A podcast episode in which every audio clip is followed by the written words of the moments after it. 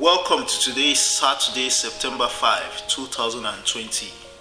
It's Open Heavens Devotional by Pastor E.A. Adeboye. We shall be looking at Sealed with Sacrifice today. Second Chronicles chapter 7 verse 5 is our memory verse. And King Solomon offered a sacrifice of 20 and 2,000 oxen and an 120,000 sheep. So the king and all the people dedicated the house of God. Read Leviticus chapter 12, verse 6 to 8 as our Bible text. And when the days of her purifying have fulfilled for a son or for a daughter, she shall bring a lamb of the first year for a burnt offering, and a young pigeon or a turtle dove for a sin offering unto the door of the tabernacle of the congregation unto the priest, who shall offer it before the Lord and make an atonement for her, and she shall be cleansed from the issue of her blood. This is a law for her that hath born a male or a female.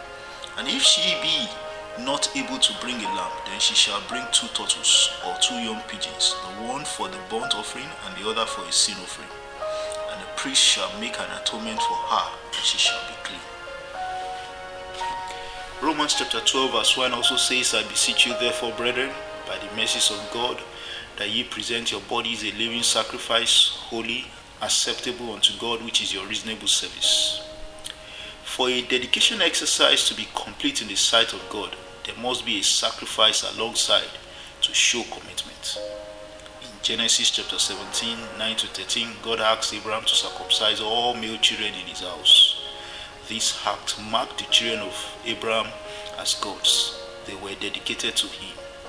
Today, we must know, however, that the ultimate circumcision is that of the heart.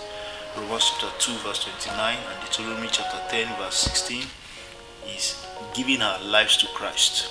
He is our sacrifice. Anyone that will be a child of God has to come under this sacrifice by confessing Him as our Lord and Savior. That's according to Romans chapter 10, verse 9 to 10.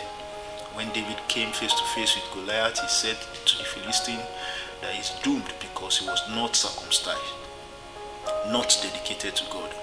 When you are dedicated to God, no Goliath can stand in your way. When you are not, you are exposed. Anytime there is a dedication, it must go with a sacrifice. That's according to Leviticus chapter 12, verse 6 to 8. God knows everyone's ability. Bring a worthy sacrifice alongside whatever or whoever you are dedicating to Him. Yourself, car, business, home, or child. When Anna was going to dedicate Samuel to God, she took along three bullocks and some other materials. That's in 1 Samuel chapter 1, verse 24. You see why only very few prophets can compare with Samuel? When you are sealed as God's soul, demons will have no power over you anymore. Even the devil will see you and say, This one belongs to God. Always remember the ultimate dedication happens when you surrender your life to Christ as a living sacrifice. You are to deny yourself, pick up your cross every day, and follow Him. According to Luke chapter 9, verse 23, you cannot continue to live in sin and claim you are dedicated to God. 1 John chapter 3, verse 8 puts it clearly those who sin are of the devil. As you go about your daily activities today, ensure you remain dedicated to God. My key point is dedication must be sealed with a sacrifice. God bless you and have a wonderful day ahead.